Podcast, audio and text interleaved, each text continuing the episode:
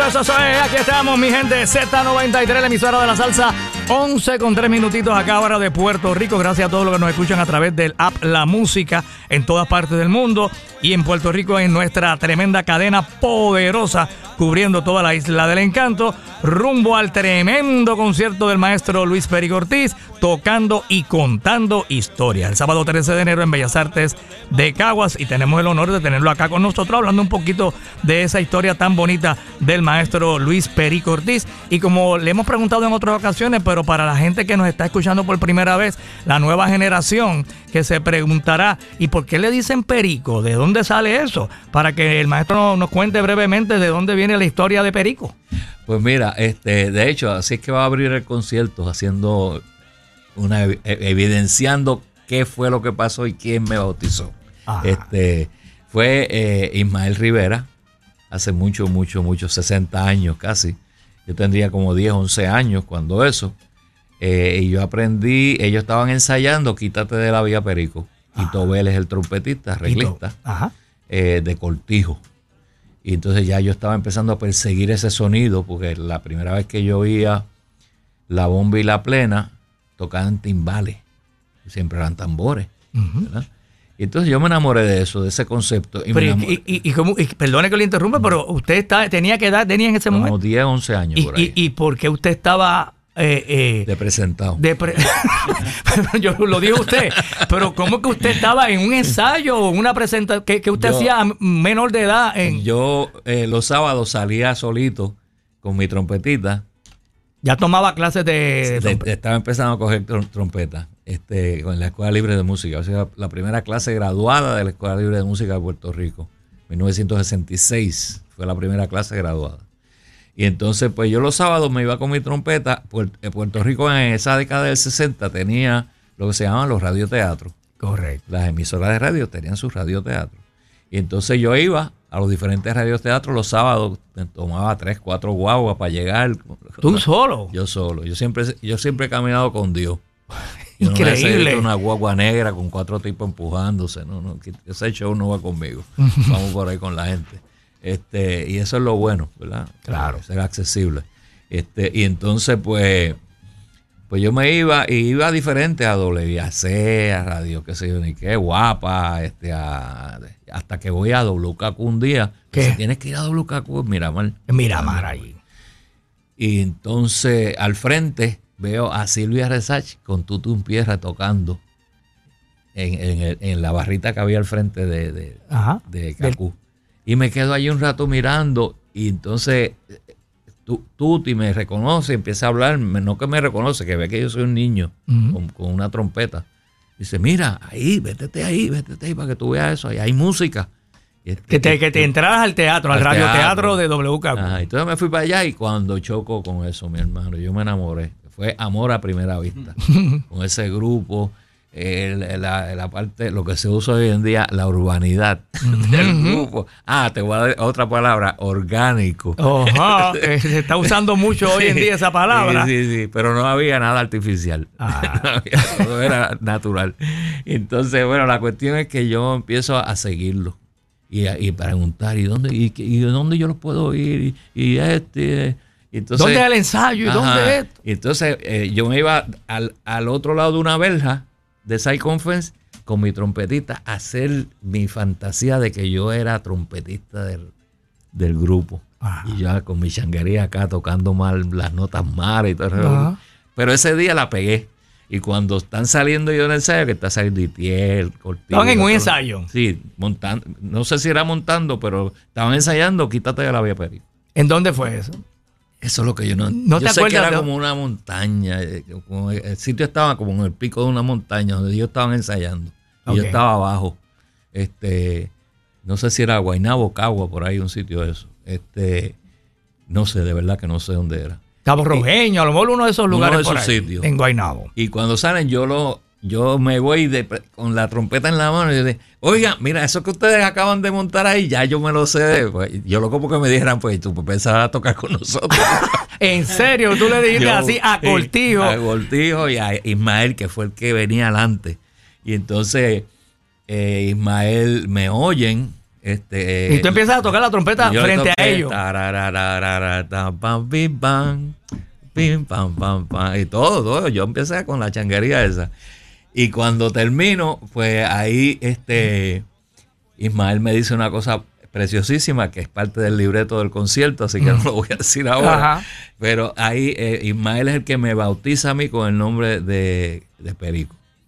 Ismael Rivera. Y empiezas a usar eh, Luis Perico No, por mucho tiempo se quedó eh, Luis, Luis Ortiz. Luis Ortiz. O Luis Esteban. Muy pocas veces Luis Esteban. Cuando llego a Nueva, a Nueva York me la cambian a Luis en inglés. Ajá. Y no, entonces alguien contó la historia eh, Allá en Nueva York. En Nueva York, no sé cómo fue la cuestión. La cuestión fue. No, pero ya desde aquí me estaban diciendo en algunos sectores, me decían perico.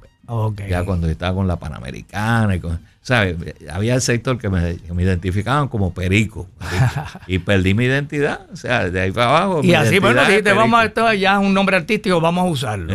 Y no te preocupó el, ¿verdad? el otro significado que tiene esa palabra o ese nombre. Yo llegué que estaba en todo su apogeo allá en, esa época. Imagínate, pero que es la otra, perico también se le llama la, cocaína. A la cocaína.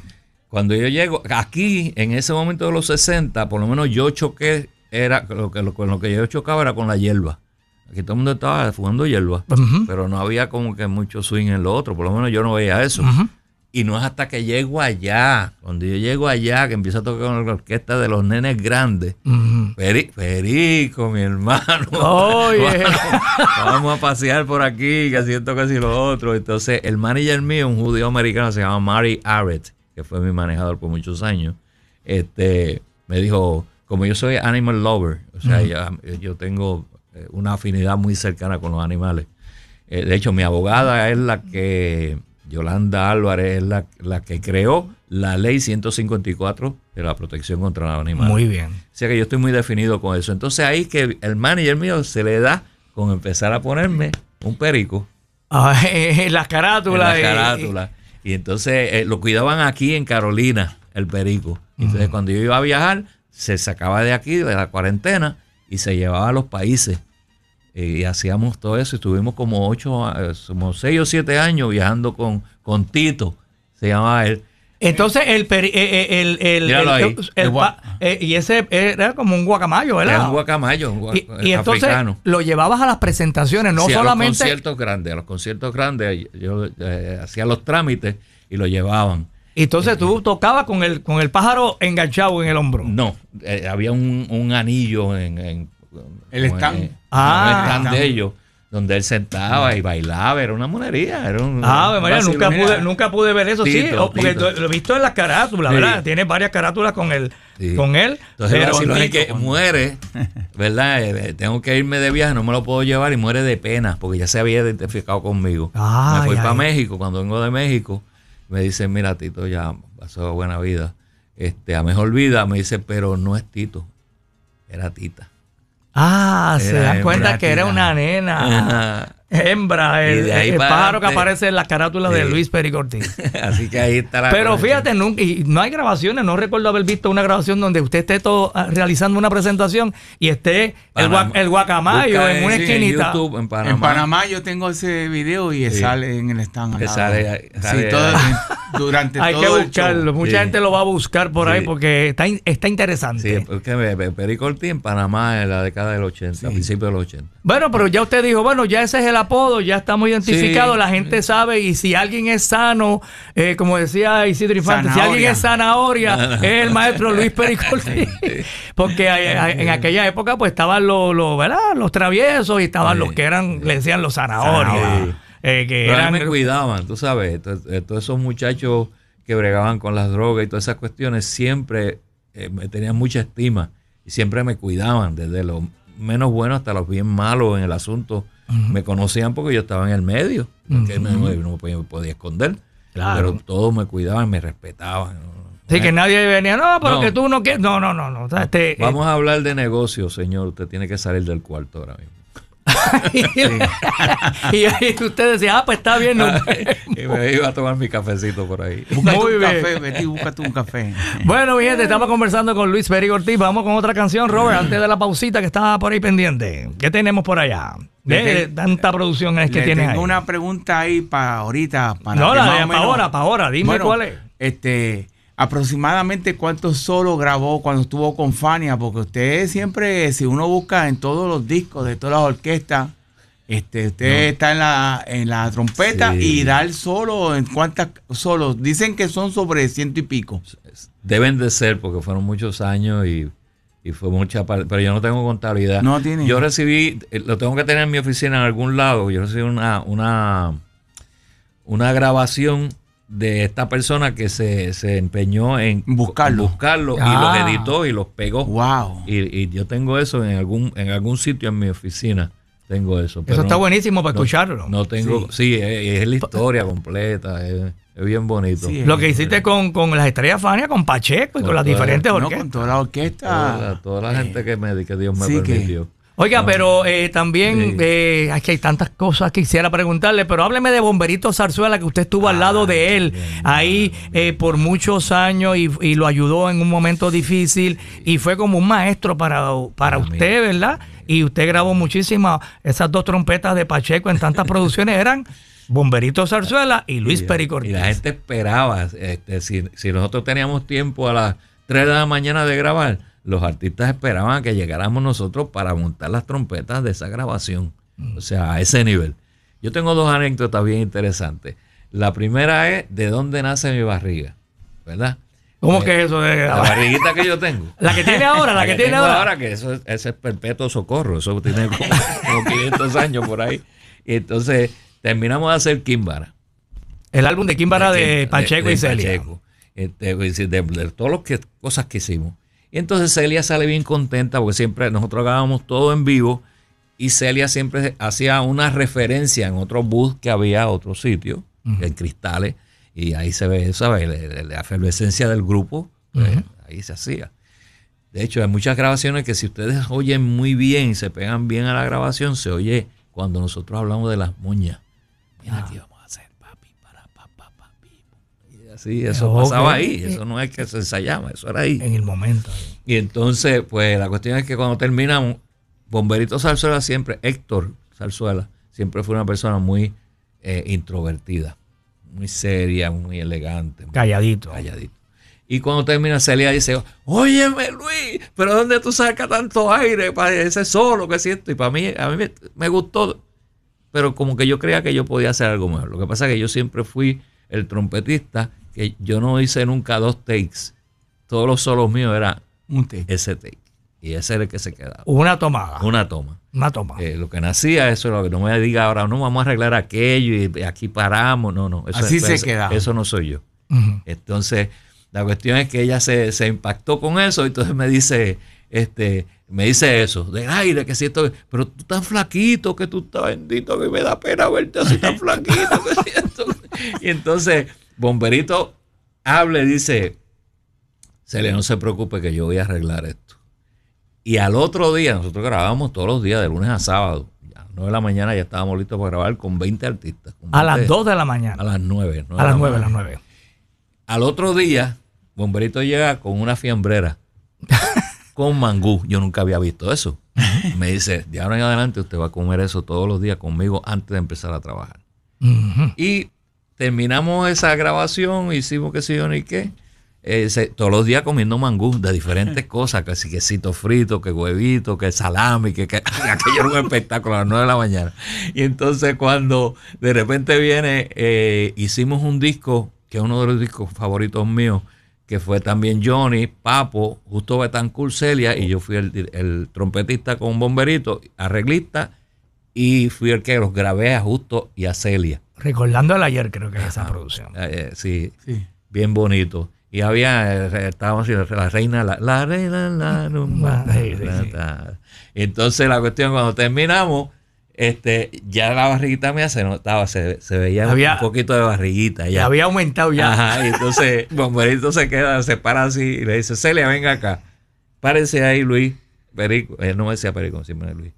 Luis, parece un momentito. Entonces que se queda mirando y le dice a ella, misión cumplida. Usted lo quería ver con más libritas, ahí lo tiene. de eso me encargué yo. Está buenísimo. bueno, el otro, el otro cuento lo hacemos luego, luego de la pausa, pero que Robert tiene por ahí algo interesante para escuchar. Vámonos para el 2013, donde hay una producción que me encanta y esta canción, letra, música, este arreglo eh, Luis Pericortí, Tiempo de Amar, que qué mejor tiempo de amar en este que estamos, en, a 10 días de, Nochebuena. Y de verdad que esta canción, y entonces aquí tiene tres tremendos cantantes invitados, que es Rubén Blades, Alex de Castro y Andy Montañez. ¡Wow! Tiempos, tiempo de amar. Vamos a escucharlo, vamos a escucharlo. Vaya. hasta aquí.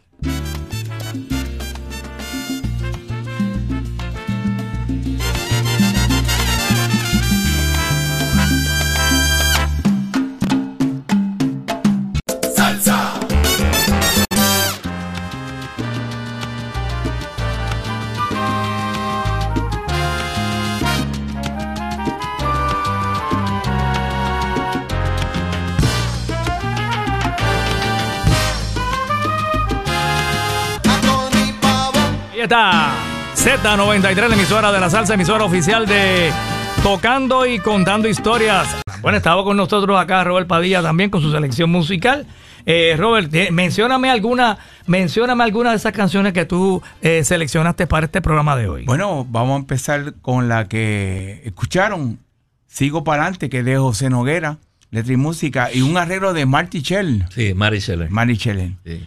Eh, ya tú sabes. Entonces hay una que vamos a tocarla ya pronto, es Pueblo Divino, que es Domingo Quiñones, en arreglo de Luis Pericortí. Está en la producción 1986, In Tradition. En tradición, ah, en tradición. Entonces tengo también este Guarachimbe, ese, ese, ese ah, Guarachimbe. Guarachimbe. Usted sabe que un día yo estaba en un ensayo de Boy Valentín y entonces estaba Wilito López y comienza a cantar ese, ese número. Entonces, pues yo no me acordaba muy bien porque como ese, esa producción pegó otros temas que uno le puso más atención. Y entonces yo veo que está, entonces estaba Luisito Carración, eh, Luisito, eh, Luisito Carrión y le comienza a hacer coro y pega a improvisar este Guirito López. Ay, María. Con una voz así, tipo, y entonces Bobby Valentín estaba al lado así. Y cuando vio ese espectáculo, yo grabando con esta cámara que tengo aquí, dijo, mira eso, mira para eso, decía hoy Valentín, porque eso... Y entonces, pues... espontáneo, así, bien. Eh, de verdad que eso me, impresionó. Entonces, cuando estoy haciéndole eh, el escogido y pongo el tema este, yo digo, wow, mira para allá, me trajo ese recuerdo tan bonito, porque fue una experiencia ahí. Johnny, Johnny, yo quiero mucho a Johnny, saludos a Johnny, este tremendo compositor. Johnny Ortiz. Johnny Ortiz, sí, ese es de él, claro. Johnny Ortiz. Sí, sí, sí. Y soy antillano, lo tengo de Plácido Acevedo. Acevedo. Este, hay un merengue que tenemos que escuchar a Domingo Quiñones en Busca Vida de Freddy Sánchez. ¿Cómo llega Domingo a la orquesta de Perico? Eso también, este, ya estaba Roberto Lugo en ese momento. Sí, estaba Roberto Lugo y entonces ya ahí la industria estaba cambiando, ya eran los cantantes, ahí estaba este, el Canario empezando, Tito Nieve empezando, Mark Anthony estaba ensayando, haciendo sus cositas. Este, y a mí me molestó eh, que de repente ahora los coristas, ¿se acuerdan cuando yo, cuando yo tocaba y al día de hoy, cuando yo toco, los coristas están al lado mío, no están metidos en una esquina por allá, uh Y a mí me molestó eso, porque eh, la los clubes eran clubes pequeños, 800, 900 mil personas, ¿sabes? No eran, no eran salas grandes. Eh, y la, por, lo tanto, la tarima, eran tarimas cómodas, pero no era nada espectacular. Entonces yo veo a Domingo en una esquina metido haciendo coro, él estaba haciendo coro para un gran amigo, no voy a mencionar el nombre para no calentarlo. Este, y entonces eh, a mí me dio mucho coraje eso, de ver un talento como el de Domingo, que siempre fue bien talentoso, bien talentoso, con otro compañero haciendo coro, metido así casi metiéndose el, micrófono por la boca. Por, por una esquina, por allá atrás. Por allá. Y entonces yo me molesté, entonces yo, siempre que terminaba, pues yo siempre buscaba la cafetería más cercana del sitio, si había, pues me gusta el café. Y me iba en mi break a, a tomar café y a chacharear con el que hacía los huevos fritos, el revolú. Y le digo a mi asistente, mira, búscame en flaquito ese y dile que yo quiero hablar con él ahora. Y lo, lo mandó a buscar. El domingo viene. Le digo, Domingo, ¿tú quieres empezar conmigo mañana? No, porque tengo que avisarle a quién. mañana. Si quieres estar conmigo, mañana. Tú empiezas conmigo mañana. Este, vas a entrar como corista y yo te voy a empezar a producir para que puedas estar listo para grabar conmigo y ser, y ser figura. Y así fue. Él tomó la decisión y empezó conmigo. El tema arriba abajo va se convirtió en un gran éxito y fiesta patronal. Sí, sí, sí, sí, Y por ahí siguieron la carátula esa con vestidos de payaso. Ahí está la vida, la vida en broma. Ahí está la él. vida en broma. Ahí está. Ahí está él. Así que de ahí que sale domingo y al día de hoy no me quejo de su amistad, no me quejo de, de su don de gente, un ser humano especial, de verdad. Qué bueno, qué bueno. Y Robert, ¿tienes algún otro tema por Pues, ahí? Algo? Este, vamos a escuchar domingo en Pueblo Divino, que esto Esa composición de él. de él. Sí, y usted le hizo el arreglo. Ajá. De verdad que vamos a escuchar este tema porque precioso. Pueblo Divino. Esto fue para el 86 Sí. en tradición. Y entonces, maestro, el, eh, disculpa, Robert, eh, eh, cuando usted comienza a grabar eh, para su propia orquesta, usted entonces se fue y se buscó su estudio independiente y todo, se encargó usted de producir todo, de hacer todo. Sí. Eh, en esa primera producción y todo lo demás que grabó Sí. como Luis Perico Ortiz Orquesta. Exacto. Bueno, los primeros dos, dos, dos discos fueron este, producidos por Héctor Soto, un, Ah. un sello que es eh, de Filadelfia que se llamó New, Generation. New Generation, correcto. eh, que fue Ramón el que me llevó donde el Señor, porque al, al- al rechazo de Jerry Masucci. Ramón dice, pues yo tengo el tipo que te va a grabar, yo tengo la persona que te va a poner el dinero. Y, ahí vino Héctor Soto y entonces hicimos este el primero, Super Salsa, y el otro, y el que le siguió, y, eh, y el Astro. Y después de ese, entonces ya yo me, me independicé. Pero yo, o sea, yo lo que no ponía era el dinero, pero hacía toda la producción. Claro. Entonces ya a nivel ejecutivo, ya empiezo con mi primer disco en la tercera, cuarta producción, después del Astro. Ahí es que entra mi compañía en propiedad. Oiga, usted nos comentaba ahorita, ¿verdad? Eh, de que desde muy niño pues está eh, tocando, ¿verdad? Y estudiando el instrumento. Y yo recuerdo haberlo visto con la Panamericana, ¿correcto? Sí. Eh, estuvo con la Panamericana. Entonces en Guapa había un programa, eh, una sección con Fidel Cabrera, el, mar- el, el animador, que se llamaba Compre la Orquesta. Dos pesos. Y entonces, yo era un niño, pero digo, yo soy viejito, pero yo me acuerdo de eso. Y, y entonces yo, como era ya amante de la música y del- de, la, de, la, de la salsa, pues imagínate, ver la orquesta panamericana, estaba Rocky cantando, Ajá. estaba el señor El Mofle, aquel eh, que cantaba tan Sí, chévere. Chico Rivera. Chico Rivera. Entonces, pues llegaban los participantes, compraban la orquesta, le daban un dinero y Dos pesos. dos pesitos y, y- y entonces compraban los instrumentos. Entonces usted estaba en la trompeta. Sí, siempre. Eh, estaba en la trompeta, estaba Camacho en, el- en los drums y habían varios. Guamito. varios- Guamito. Trompetista, Cuco Peña, que era el hijo de Edito Peña. Y entonces eso era, eh, tú tendrías ahí como 17, 16 años. 16 años y ya estabas tocando con la Panamericana. Sí, sí, sí. ¿Y cómo es eso? Yeah. Pues este, yo- de- desde chiquito yo he sido un viejo y, y- y yo he entendido que mi compromiso es con la música, más allá de los géneros, ¿verdad? Este, y entonces pues mi pasión por la música empiezo y, y siempre fui muy, or- muy ordenado, muy cumplidor y muy serio. Entonces a la gente le gusta eso, los productores les gusta gente seria, más allá de que tú toques, son siete notas y tú tocas diez. No, yo lo que quiero son siete, pero tienen que estar aquí a las 10 de la mañana. ¿Eh? Ese- ese No, es y- el- no, entonces cuando usted iba a la Panamericana, yo creo que ya usted había grabado con la Fania o no. Porque No, no, no, yo estaba empezando. Estaba empezando, estaba, empezando. Yo me voy de aquí en 1970 con Mongo Santa María, contratado por él, y ahí es que choco con la Fania. Cuénteme lo de esa anécdota de Mongo Santa María, que usted estaba en su apartamento de solteros ahí en el área de Carolina. No, ya estaba casado. Ah, ya estaba casado. Sí, la niña chiquita. Y estabas eh, eh, como que, eh, ¿cómo fue ese momento que te, que, que cuando escuchaste a Mongo Santa María dijiste, eso es lo que yo quiero hacer? Ya habías tocado con varias orquestas acá en Sí. Puerto Rico, pero estabas buscando otra cosa. Sí, yo ya aquí yo, yo estaba muy rankeado ya en la televisión con las producciones de Tommy Muñiz, con la Orquesta Panamericana. Ajá. yo era la primera trompeta de orquesta de Miguelito Miranda en el Caribe Hilton. Ah, este, había trabajado con Rafael Bracero, eh, hacía todos los jingles. Yo hacía todo. Yo de las 9 de la mañana hasta las 2 de la mañana eh, era tocando, y haciendo cosas muy interesantes. Pero se me fue de las manos ya de que más voy a hacer, lo que tengo 16 años.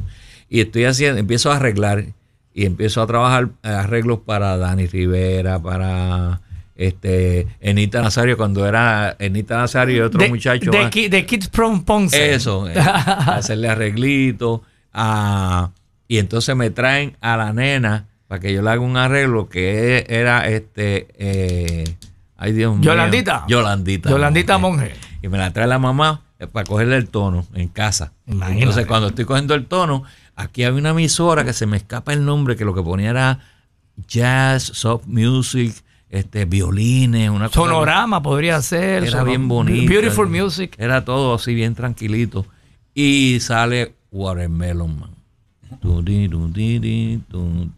O sea, tú estabas escuchando radio. La radio mientras cogía acá la cosa, el, tono, y oigo a Mongo Santa Cuando termina, el señor dice, eh, Mongo Santa María.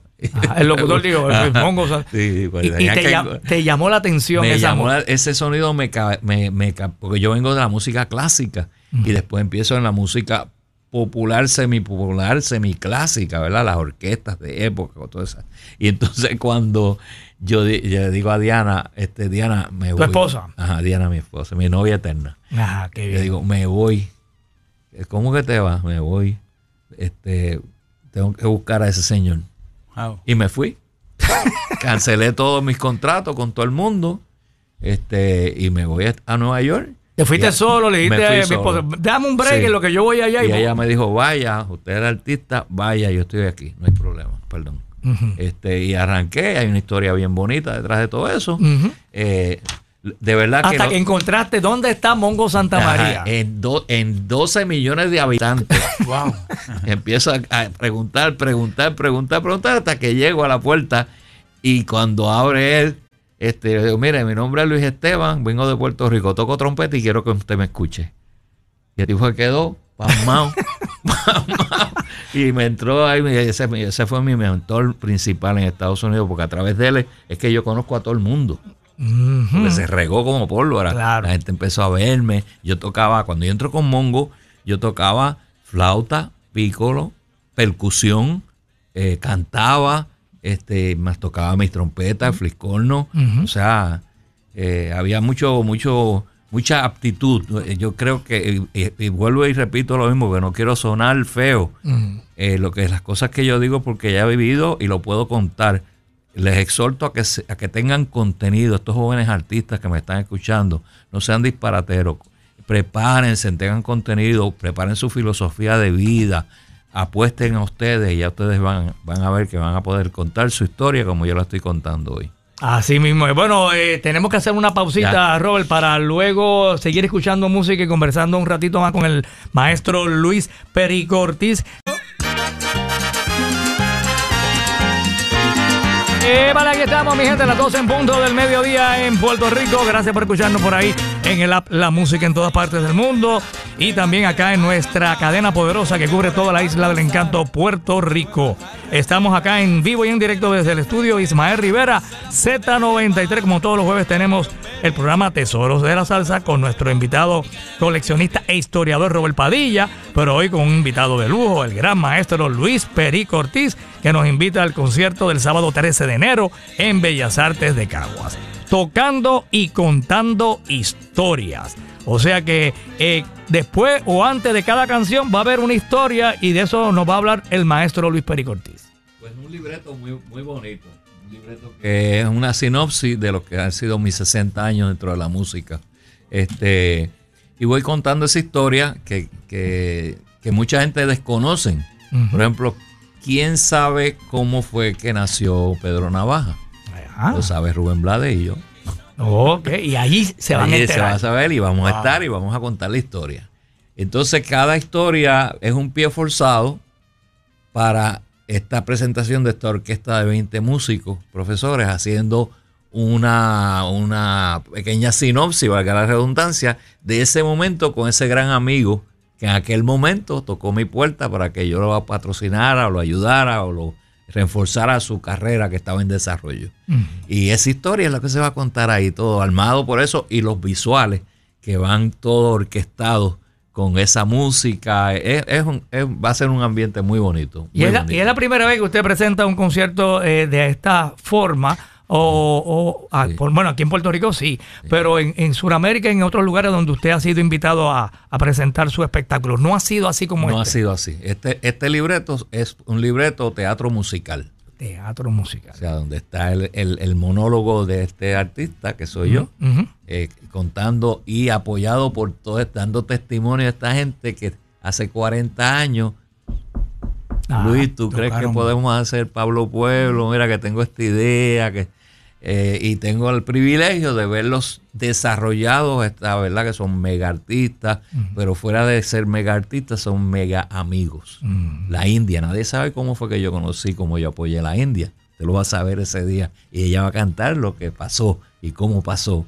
Eh, eh, de, verdad les digo que va a ser una, una, noche bien bonita y se van a nutrir de mucha información del, del que hizo la historia de los que hicimos la historia. Correcto. Muy, muy, interesante. Bueno, Robert Padilla, ¿qué selección tienes para esta hora? ¿Qué canción de tantas que tienes por ahí? De, los cantantes de Luis Cortí, Domingo Quiñones, vamos a escuchar este tema que es eh, letra y música de él, eh, Pueblo Divino. Y de verdad que en el arreglo del maestro Luis Cortí, pues vamos a escuchar ese tema.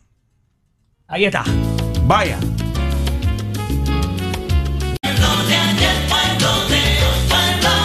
¡Wow! ¡Qué tremendo clásico! Oiga, aquí en Z93, la emisora de la salsa, escuchamos a Luis Peri Cortiz con Domingo Quiñones, siempre el maestro rodeado de unos excelentes músicos, unos arreglos espectaculares.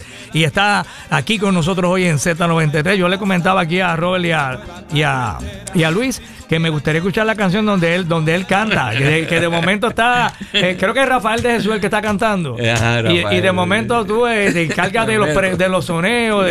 y, cómo es eso que Luis Perico, el cantante? ¿Cómo? Pues mira, a mí, me, a mí me encanta cantar, yo tengo educación vocal en el conservatorio y todo eso, pero el color de mi voz es muy feo, no me gusta.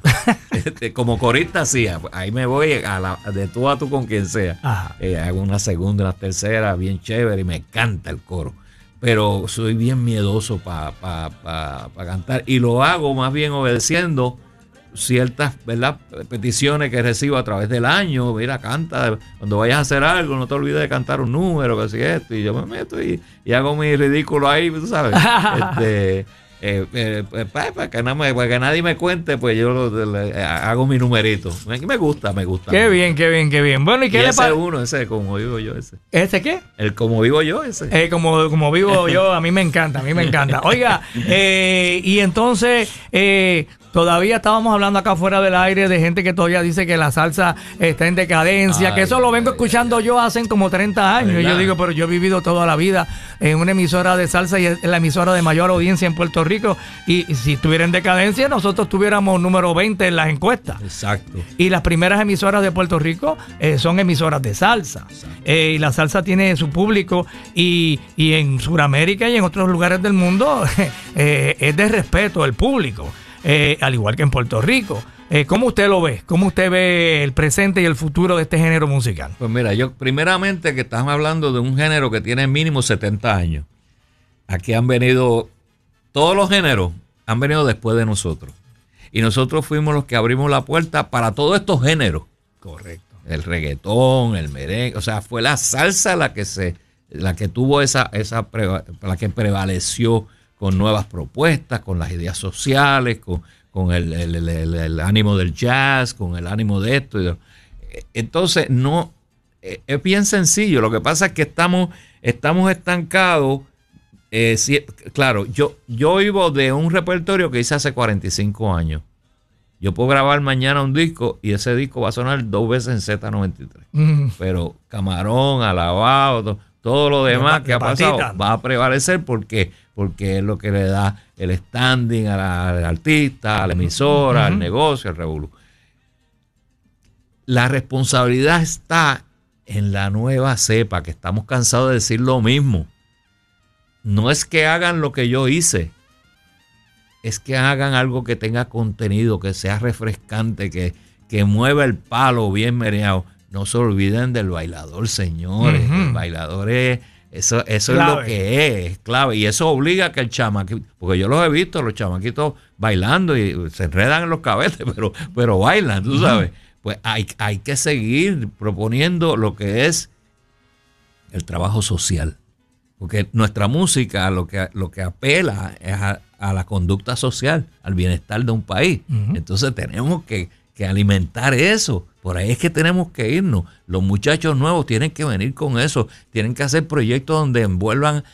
el éxito está en, en, en, la, en, el posicionamiento de muchos esfuerzos, no de uno solo.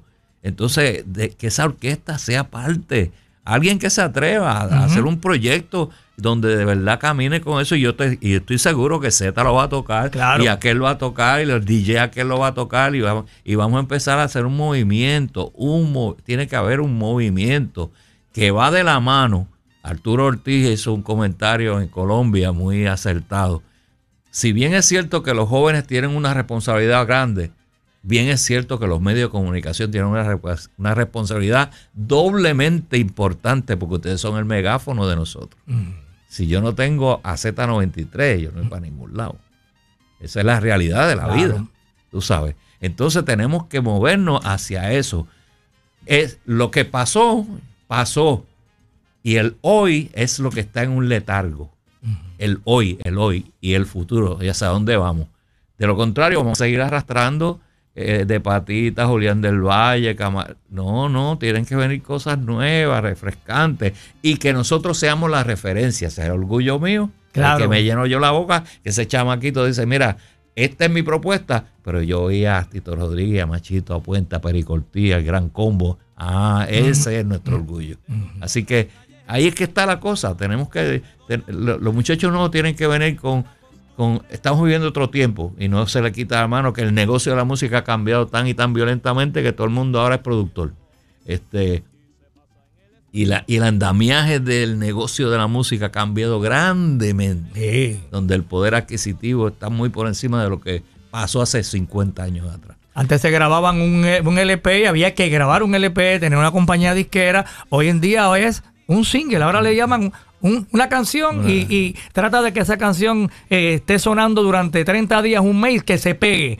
Y cobramos por, por, por a través de tecnológicamente. Sí, no va a pasar nada. Como hacen los jóvenes de la música urbana. En 30 días tú no puedes llevar una propuesta que se quede por 45 años en. Así Mentira, no, eso no va a pasar. Así que, que es un esfuerzo colectivo. Yo entiendo que es un esfuerzo colectivo.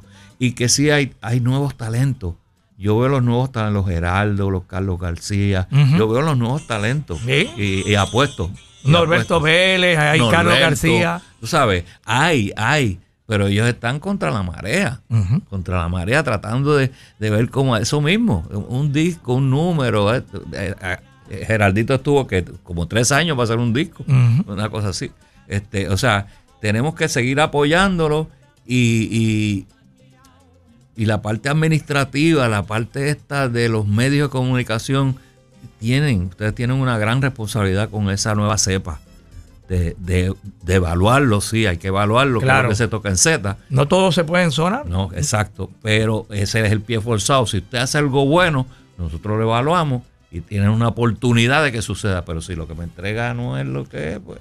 Y, y esa, esa, esa euforia, ese interés, ese Claro, Colombia es un país inmensamente grande y con mucha gente y hay muchos bailes, hay muchos eventos allá, pero allá hay una juventud que le encanta esta música y que sigue esta música. Y sí, también hay muchos que son eh, seguidores de la música urbana y del reggaetón, pero hay una juventud que le encanta idolatran a los, a los salseros clásicos y también apoyan a, un Tito Nieves, a un Gilberto, a un Víctor Manuel. Y, uno va a salones de baile allí en Colombia y ve la, la, foto de Héctor Lavoe. De, es una que uno dice, pero ven acá, si esto ni en Puerto Rico hay un sitio así. O sea, ese amor, ese, ese interés del pueblo colombiano, peruano, panameño por esta música y por nuestros artistas. Es, una, es respeto. es, que yo digo, pero esta gente están como si estuvieran en los años 70, como si estuviéramos en Nueva York en los años mira, Ellos crearon su propio, su propio sonido. Te estoy hablando más, eh, más, más en, eh, específicamente Colombia. Tú oyes la orquesta y tú oyes salsa pero oyes el sonido tú tan pronto, eh, dos segundos, eso, lo grabaron en Colombia, esos músicos colombianos. Correcto. El baile es de ellos también, es de ellos, pero hay baile, hay baile, no es el mambo, ni el son montuno, es su baile, el baile colombiano. Es salsa. Es salsa, pero ellos la bailan de una manera diferente, más, más rápida y con más pasos. Sí, sí, un lío. un lío para bailar. Hay que saber bailar. lo hacen. Lo hacen. Entonces lo que tú dijiste, los talleres. Donde quiera hay tres, cuatro, como era Nueva York en los 70. Así mismo. Tú vas a un sitio, aquí hay un club y allí hay otro, y aquel abre a las 12 y, hacemos la. ¿Sabes? Y hay taller, hay taller, hay confraternización social de la música. Oye, no era mal. Lo más bello era que cuando tú te llegas al sitio y está la amiguita, está el amigo, está la orquesta tocando. ¿Quién está hoy? Pues mira, está Perico Rey Barreto, Héctor Lavoe. por tres pesitos. Ay, ay, este, ay. Eh, ¿Sabes? Ahora, ¿qué pasó? Eso se eliminó y se convirtió que ahora tenemos que ir a las grandes salas a hacer conciertos. Y eso en dos, tres horas se acabó y no hay continuidad. Entonces tenemos que buscar esa continuidad que la gente va a decir, pero eso ya pasó, Luis, eso no va a venir. Bueno, lo bailado nadie me lo va a quitar. Yo espero que alguien venga con una nueva propuesta refrescante y que sigan alimentando, porque es que el género no hay forma de que esto se muera. Esto se le puso demasiado mucho cariño, mucha, una construcción demasiado firme entre los medios de comunicación, los artistas y la música. Y no hay forma. A mí una persona me dijo los otros días, eh, tú no me vas a olvidar nunca porque yo soy inolvidable. Yo dije, sí, pero yo soy eterno. ay, ay, ay. Porque después, yo me puedo morir diez veces, la música mía siempre va a seguir. Así mismo. Una base, una base fuerte, una zapata demasiado sólida. De, y, ese, y ese compromiso es lo que yo exhorto, no al protagonismo, ni a los chavos, ni a que, no, a la pasión por lo que usted está haciendo, métase de frente, apueste a usted. Hoy son tres chavitos, pero mañana cuando suma son seis porque vinieron tres más. Este, delen, delen, pues, delen para adelante que podemos, Muy bien. Bueno, estamos escuchando al maestro Luis Peri Ortiz en Z93 rumbo a su tremendo concierto el sábado 13 de enero en Bellas Artes de Caguas. Única función. Quedan pocos boletos a la venta en tiquetera. Tenemos que hacer una pausita breve para continuar un ratito más con el maestro y escuchando la música, selección musical de Robert Padilla en Tesoros de la salsa. Así que estamos contentos. Gracias a todos por estar con nosotros y los que nos están escuchando a través de nuestras redes sociales. Y entonces, mis amigos, soy Rafael Itiel de Blanco de Puerto Rico. Quiero exhortarlos a que sean en sintonía con los tesoros de la salsa, con Roberto Padilla y el búho Néstor Galán en Z93.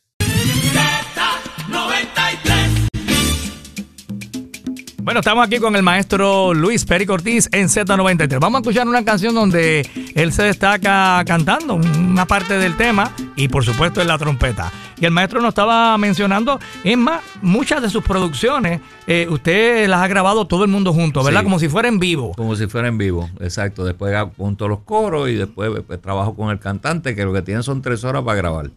Ajá. Estar 10 años. Este, eh, así que, y ese tema nació en el estudio. ¿Cómo que nació en el estudio? O sea, usted no lo tenía preparado, no, ni había hecho el, arreglo, ni hicimos nada. Hicimos la trompeta, sesión de ritmo, y después yo escribí las trompetas y los trombones. Y cuando me contaba también que muchas de las personas que a veces eran las 3 de la mañana y todavía estaban grabando. Eh, eh, en muchas ocasiones. Sí, sí, a nosotros, eso de bomberito, lo que te dije de bomberito. La época de la Bomberito, eh, decían, mira, yo salgo de tocar a las 4 de la mañana, es el último baile Ah, pues maestro, no importa, no importa, aquí le tenemos desayunito, todo bien chévere. Y llega aquí y empezamos a grabar a las 5 de la mañana. Y wow. y, sí, yo hice 20 discos, y con Bomberito, 20 y con Víctor Paz. hice muchos discos también con Víctor. O sea, wow, ese fue un gran trompetista, ¿verdad? Eh, don Víctor, Paz. decía el caballerito de la trompeta. Te decía a ti, era a ti. o sea que había una admiración de parte de don Víctor Paz, eh, Bomberito Zarzuela.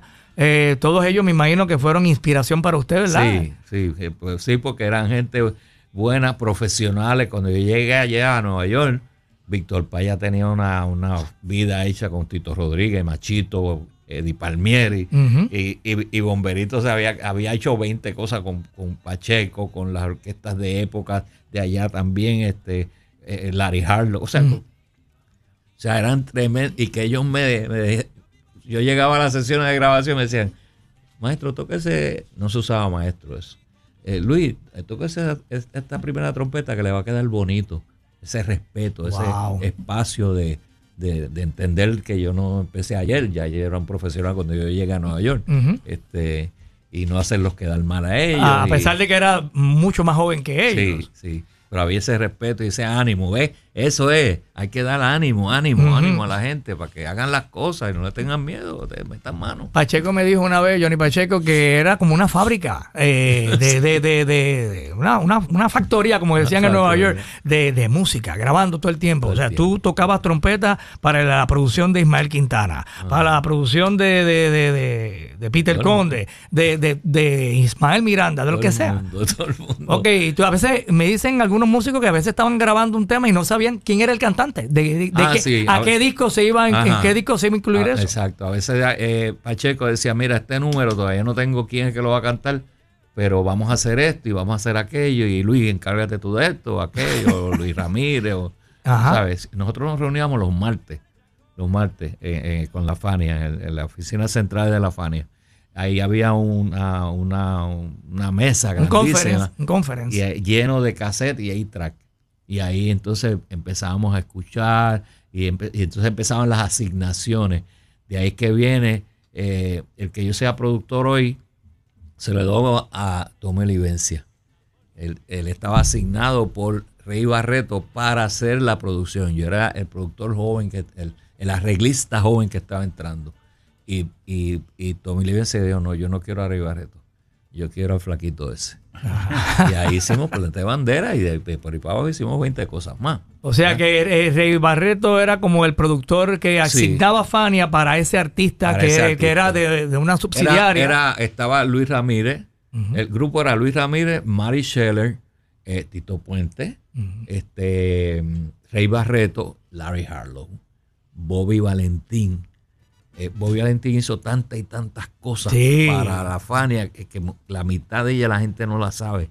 Papo la cantidad de arreglos que hizo. Y nadie sabe, desconoce esa parte de Papo. Este, y yo era el bebé, el, estaba ahí, esa, galdeando, y ahí vino la oportunidad. Eso, pero nos reuníamos y siempre se asignaba. Y, y, en esas asignaciones, a veces, mira, vamos a hacer esto y esto y esto. Mañana a las 9 de la mañana estamos en tal sitio, en el estudio y no eh, eh, tiene mucha razón. Y entonces eh, ese detalle no lo sabíamos, que había una mesa donde estaban los cassettes de los compositores y los extras que enviaban los, compositores, me imagino Tite Curé, Johnny Ortiz, Roberto Angleró, lo que todo el mundo. y entonces ustedes se dedicaban a, escuchar. A escuchar y hacíamos un, brainstorming. Ah, mira, este tema le cae bien a y Esta letra, este, entonces ahí empezábamos a hacer los escogidos y entonces y a señalar. Ahí, ahí es que el maestro Johnny Pacheco definitivamente es, es, uno de los productores más importantes de este género. Porque él tenía la visión del sonido.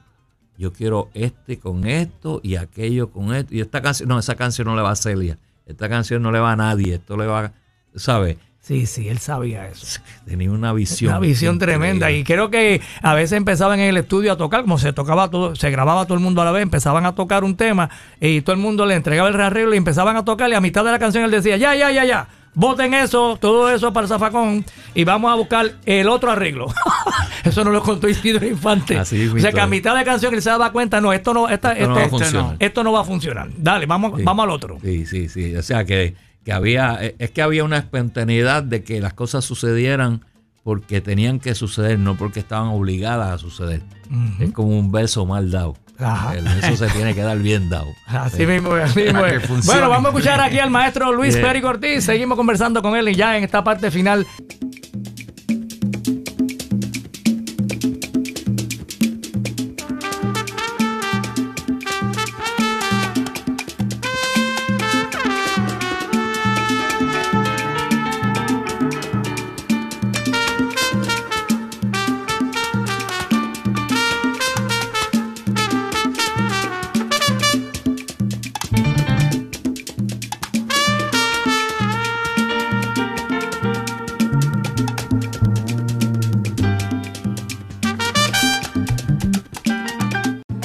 93 Tesoros de la salsa con el búho. Yo, eh, tema que acaban de escuchar. Oiga, con el batá de cachete Maldonado, maestro. Eh, Hermano. Eh, qué tremendo. Y todo eso fue todo ahí en el estudio. Sí, eso, eso, terminamos la grabación, este, y entonces la sesión de grabación y entonces yo dije contra que quiero hacer algo como verdad medio cubaneado que sé yo ni qué y entonces Cachete salió con la idea, ah, pues vamos a hacer esto, pues entonces lo grabamos en vivo, yo con la trompeta. Nada más. Eso se hizo en vivo, eso, eso, eso pasó ahí. Y, Cachete, con, su batá. con los y estaba Chucky, estaba en, en, Del Dueño, este... Eh, ¿Quién más estaba? Bueno, ya te dije. En el piano. En el piano eh, estaba Papo. Papo ese fue el primer disco ese. El primer este, disco de... de... Sabor Tropical. Sabor Tropical. Y ahí es que nace eso y yo me meto hasta a cantar ahí que me, vieron ahí. Te dio con tú dices, vamos a cantar yo, aquí. voy a meterle mano ahí. Entonces, bueno, eh, fue maravilloso, maravilloso. Hicimos ese disco eh, que fue eh, el primer éxito radial que yo tuve, por lo menos en Venezuela, se, se, se, se evidencia eh, que mi primer éxito radial fue Julián del Valle. Julián del Valle. Y entonces, este, vamos al otro proyecto y ahí que viene el fenómeno este de Patita. Cuéntame la historia de Patita. Estaban grabando y ya habían terminado esa producción One of a Kind. Estamos en el año 1979 eh, está cantando Rafael de Jesús. Eh, Ramón Rodríguez está trabajando contigo como corista y bueno, te llevó varios temas. Y las composiciones. Composiciones. Y entonces cuando eh, ya terminamos, yo termino la mezcla con Papo Sánchez, todo bien chévere, estábamos bien contentos.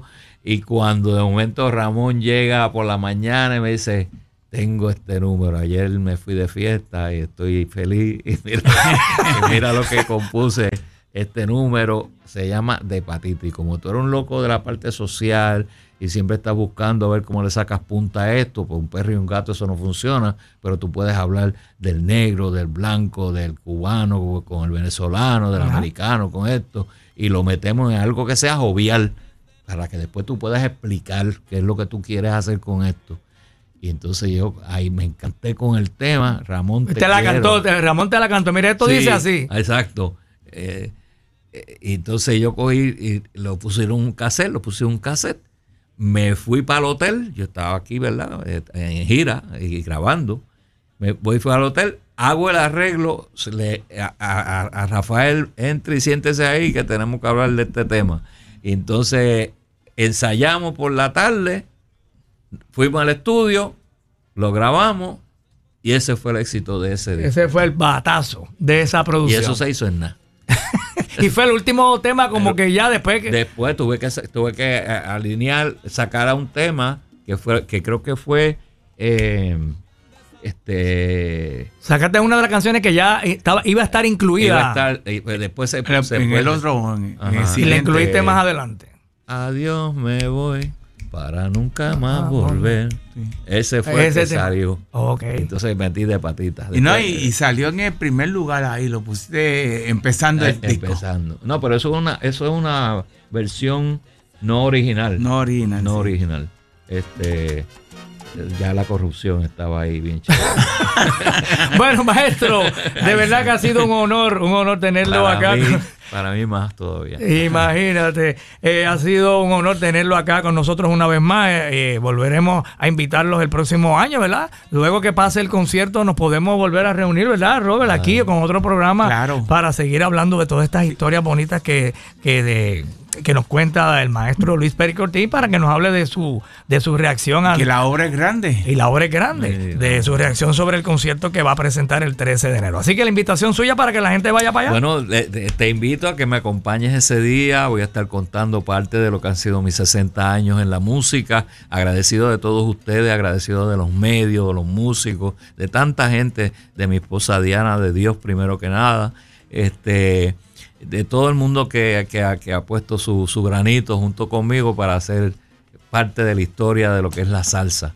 Así que los invito el, día 13 a las 8 de la noche en el Teatro de Bellas Artes eh, en Cagua.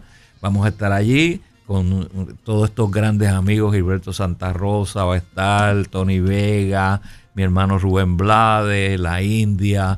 Eh, este, Andy. Monchito, Andy, Montañez, que estamos ¿verdad? en la pena con su mamá. Claro. Este, Geraldo Rivas. Geraldo Rivas, Norberto. Moncho Rivera. Moncho. Este, de verdad que van a pasar una velada muy bonita, eh, visuales maravillosos que ustedes no saben y lo más importante, la historia que ustedes sepan de dónde es que vino esta maravillosa música que nosotros le entregamos a ustedes y ustedes han hecho de ustedes, valga la redundancia. Así mismo es. Eh, el nombre salsa, eh, tú viste el nacimiento de ese nombre que se le dio a varios eh, genes, ¿verdad? A varios ritmos. ¿Cómo fue ese momento? Brevemente, ¿verdad? el nombre sombrilla que se le da al guaguancó, al son, a, la guaracha, que alguien tuvo la idea de, esto se va a llamar salsa y tan es así que usted le su primera producción le pone super, salsa. Exacto. Pues mira, yo vengo de la referencia, ¿verdad? Fui miembro de la orquesta de Tito Puente, de la orquesta de Machito, de la orquesta de Tito Rodríguez. Eh, y nosotros venimos con esta nueva propuesta de este, en vez de ser el son montuno de Cuba, es el son urbano de Nueva York. Mm. Venimos con una nueva eh, presentación, una nueva percepción de lo que era la música cubana, añadiendo la parte armónica del jazz eh, y del hip hop y del dance music. O sea, nosotros combinamos todos esos lenguajes para hacer eso y a alguien, no sé, hay muchas historias por ahí eh, de quien dice, pero sí, pero son válidas, el nombre no sé quién fue, pero sí es válido que se tomó la música cubana y se puso en una sombrilla con una nueva percepción de lo que era todo ese conglomerado de música cubana afroantillana y se le llamó salsa. Esa es la historia eh, larga o breve, corta. larga, corta. Bueno, gracias, maestro Luis Perico Ortiz. Bueno, vamos a escuchar de patita, el perro con la gatita, sí, Robert. Sabade, Ramón Rodríguez. Vamos a eso, muchas gracias, Y, seguimos acá con la programación. Gracias, gracias, gracias. Un aplauso para Luis Perico Ortiz. Gracias. Así mismo es. Dios lo bendiga. Gracias, gracias. Qué gran honor, qué banquete. Gracias, maestro. Seguro.